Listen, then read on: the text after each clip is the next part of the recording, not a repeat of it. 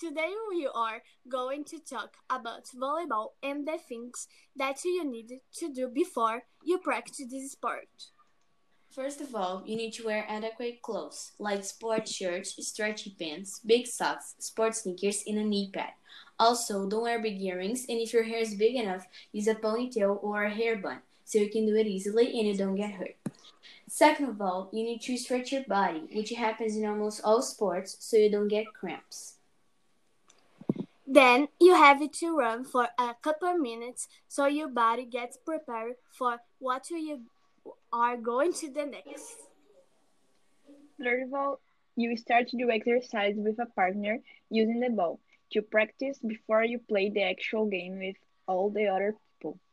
The idea is to practice volleyball two times a week for an hour on an hour and a half because it helps a lot of stuff like your strength, your health, and how work in a group.